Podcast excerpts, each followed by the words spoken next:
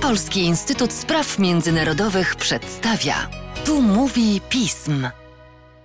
Tu mówi pism. Przy mikrofonie Mateusz Józwiak, a wraz ze mną Arkadiusz Legieć, analityk oraz ekspert Polskiego Instytutu Spraw Międzynarodowych do spraw Kaukazu i Azji Centralnej. Cześć Arku, dzień dobry Państwu. Dzień dobry. Od początku lipca w Uzbekistanie trwały protesty, które zresztą w tym mocno nadwyrężonym niedostatkiem demokracji regionie da się odczuć od wielu miesięcy. Zanotowano ofiary działań policji i prezydenta Uzbekistanu. Więc warto już po ich zakończeniu zapytać, co stało za tymi wydarzeniami w Karałpachstanie.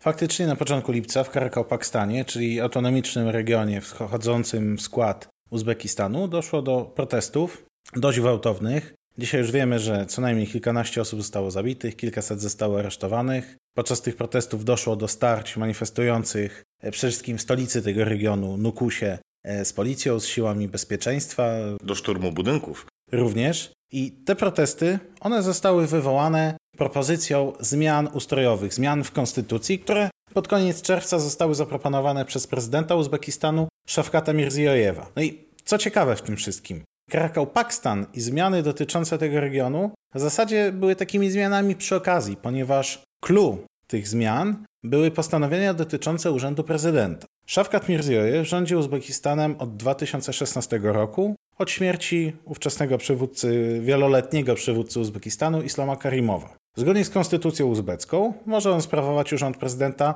przez dwie pięcioletnie kadencje. No i jak w każdym autorytarnym państwie pojawia się problem.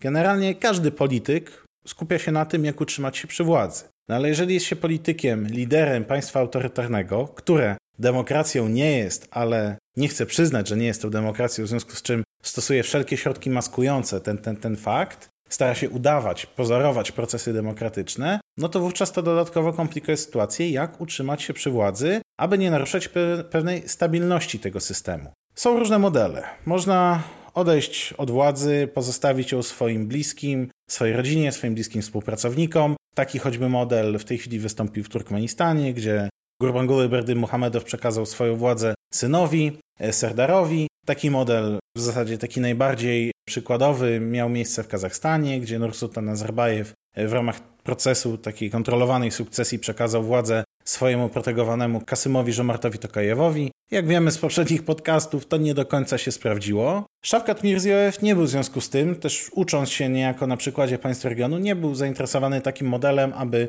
teraz się wycofać, rządzić z tylnego fotela, a na urzędzie prezydenta obsadzić kogoś protegowanego. Zresztą to też wymagałoby pewnych zmian w konstytucji przygotowujących stan prawny w państwie pod takie rozwiązanie. Szafkat Mirziojew zdecydował się taki model putinowski, tak możemy to określić, a więc zmiany w konstytucji dotyczące urzędu prezydenta, a, a konkretnie jego kadencji, która ma zostać wydłużona z 5 do 7 lat, a w związku z tym licznik kadencji ma się wyzerować, co w praktyce miałoby umożliwiać prezydentowi Uzbekistanu rządzenie przez kolejne dwie siedmioletnie kadencje, a więc w 2026 roku, kiedy dobiegnie końca obecna kadencja, rządzenie przez kolejnych 14 lat, najprawdopodobniej do 2040 roku. Model fajny, tylko że przy tych wszystkich zmianach postanowiono również wprowadzić zmiany również w innych częściach konstytucji, dotyczących już nie tylko urzędu prezydenta. Postanowiono w ten sposób ograniczyć czynniki ryzyka, jakie dostrzegano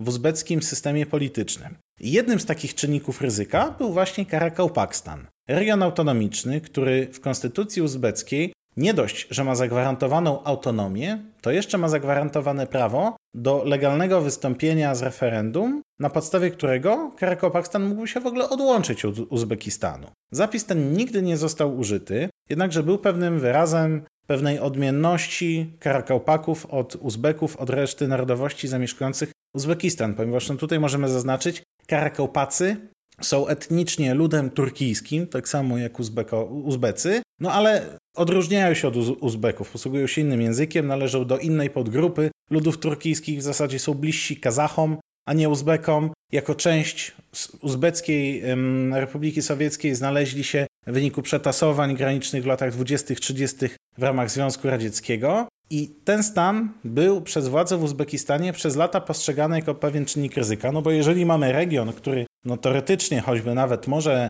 odłączyć się od naszego państwa, no to jest to element niepewny. Jeżeli do tego dodamy pewną nieufność etniczną, no to jeszcze bardziej rozumiemy, dlaczego chciano sobie poradzić z tym problemem. Aczkolwiek no, musimy też zwrócić uwagę na inne czynniki, które sprawiały, że te zmiany poszły za daleko. Te zmiany w zasadzie były niepotrzebne. Karakałpakstan był regionem, który od lat był kolonizowany w coraz większym stopniu przez etnicznych Uzbeków. Doprowadziło to do sytuacji, że sami Karakałpacy nie stanowią większości w tym regionie. Stanowią maksymalnie 1 czwartą, 1 trzecią te, mieszkańców tego regionu. W związku z czym, teoretycznie, nawet jeżeli do takiego referendum miałoby dojść, no to Karakałpacy nie mieliby większości, aby rozstrzygnąć o jakichś niekorzystnych dla, dla Uzbekistanu decyzjach. Niemniej jednak, w ramach pewnej centralizacji władzy w państwie, w ramach radzenia sobie z pewnymi czynnikami ryzyka, postanowiono wprowadzić takie zmiany, nie spodziewając się tak radykalnego sprzeciwu mieszkańców Karakałpakstanu. A do takiego sprzeciwu doszło, jak już powiedzieliśmy. Ludzie wyszli na ulicę,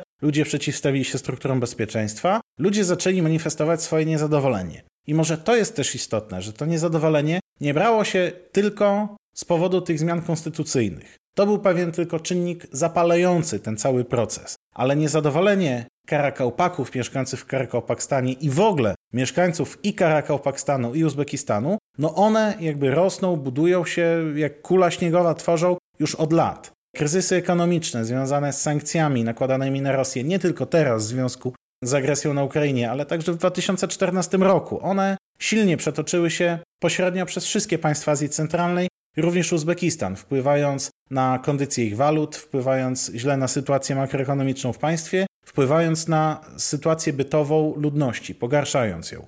Te czynniki zostały również spotęgowane w wyniku pandemii COVID, która również no, przetoczyła się dość boleśnie przez gospodarki regionu, nie tylko Uzbekistanu, ale w ogóle państw Azji Centralnej. Y, zamrożenie łańcuchów dostaw, czasem ich trwałe przerwanie, upadki małych i średnich przedsiębiorstw, powroty migrantów zarobkowych, problemy z przekazami zagranicznymi, które, które w Uzbekistanie również stanowią taki istotny czynnik i dla PKB, i dla funkcjonowania gospodarstw rodzinnych. To wszystko sprawiało, że nie tylko Karakałpakowie mogli być niezadowoleni ze zmian konstytucyjnych, ale w ogóle wszyscy mieszkańcy Uzbekistanu, Karakałpacy również, mogli być niezadowoleni z obecnej sytuacji, w związku z czym tym chętniej wyszli wyrazić swoje niezadowolenie na ulicach. Władze zareagowały na to na początku w sposób siłowy, typowy dla reżimów autorytarnych w Azji Centralnej, chcąc spacyfikować siłowo te manifestacje, ale tutaj musimy dostrzec, że jednak prezydent Mirziojew skutecznie dostrzegał pewne tendencje, z jakimi miał do czynienia region Azji Centralnej w ostatnich miesiącach, latach i chyba podjął właściwą decyzję o tym, aby zaprzestać pacyfikacji tych protestów i aby wycofać się z proponowanych zmian w odniesieniu do Karakałpakstanu.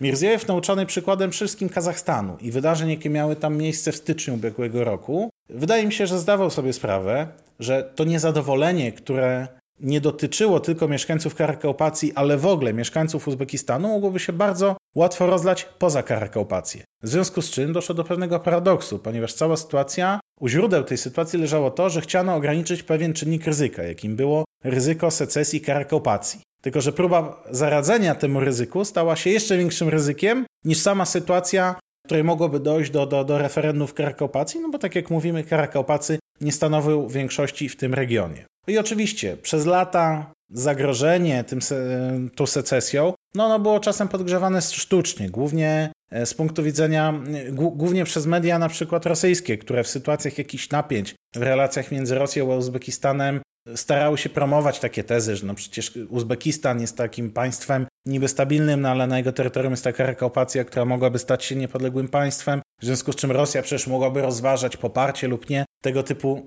sytuacji, co wskazywało, że tego, czynni- tego rodzaju czynnik może być nie tylko zagrożeniem wewnętrznym, ale również kwestią niestabilności, która mogłaby być instrumentalizowana przez siły zewnętrzne, a mianowicie Rosję. To wszystko jednak nie było warte świeczki. Prezydent Mirziejew postanowił wycofać się z tych decyzji. Bardzo szybko i prezydent, i parlament zadeklarowali, że zmiany w konstytucji zostaną wprowadzone w odniesieniu do prezydenta i innych organów państwowych, tak jak to zostało zaplanowane, ale po wsłuchaniu się w głos ludu zmiany wobec Karakałpacji nie będą wprowadzone.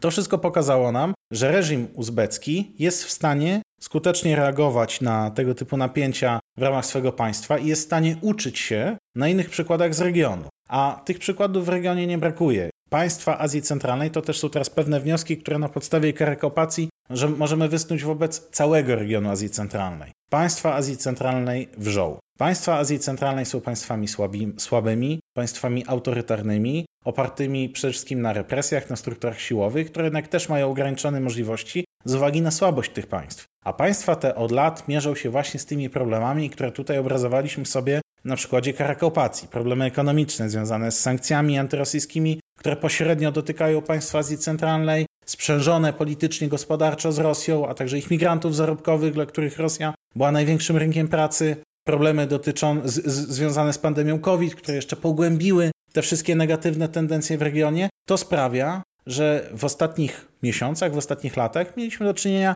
z serią protestów w Azji Centralnej. Rewolucje w Kirgistanie, które najpierw obaliły prezydenta Omazbeka Tanbajewa, później Soronbaja Dżenbekowa, następnie wydarzenia w Górskim Badachszanie, w tym roku w Tadżykistanie, styczniowe zajścia w Kazachstanie, teraz protesty w Karakopacji, nieustannie zła sytuacja gospodarczo-społeczna w Turkmenistanie, która również okresowo doprowadza do tego, że ludzie wychodzą na ulicę i nawet jeżeli nie mamy pełnego obrazu tych protestów, ponieważ no, niezależne media nie mają dostępu w zasadzie do tego, co dzieje się w tym państwie, to jednak to nam wszystko pokazuje, że te problemy kumulują się w coraz większym stopniu, w coraz większym stopniu dochodzi do rozlewania się tego niezadowolenia społecznego, które przybiera no, bardzo często radykalną formę, która kończy się na starciach z policją, na paleniu budynków rządowych, na zajściach, w których giną manifestujący i przedstawiciele struktur bezpieczeństwa. Są to wszystko wydarzenia, które podważają stabilność tych państw, nawet państw, które postrzegaliśmy dotychczas jako państwa najsilniejsze w regionie, najstabilniejsze, jak Kazachstan i Uzbekistan.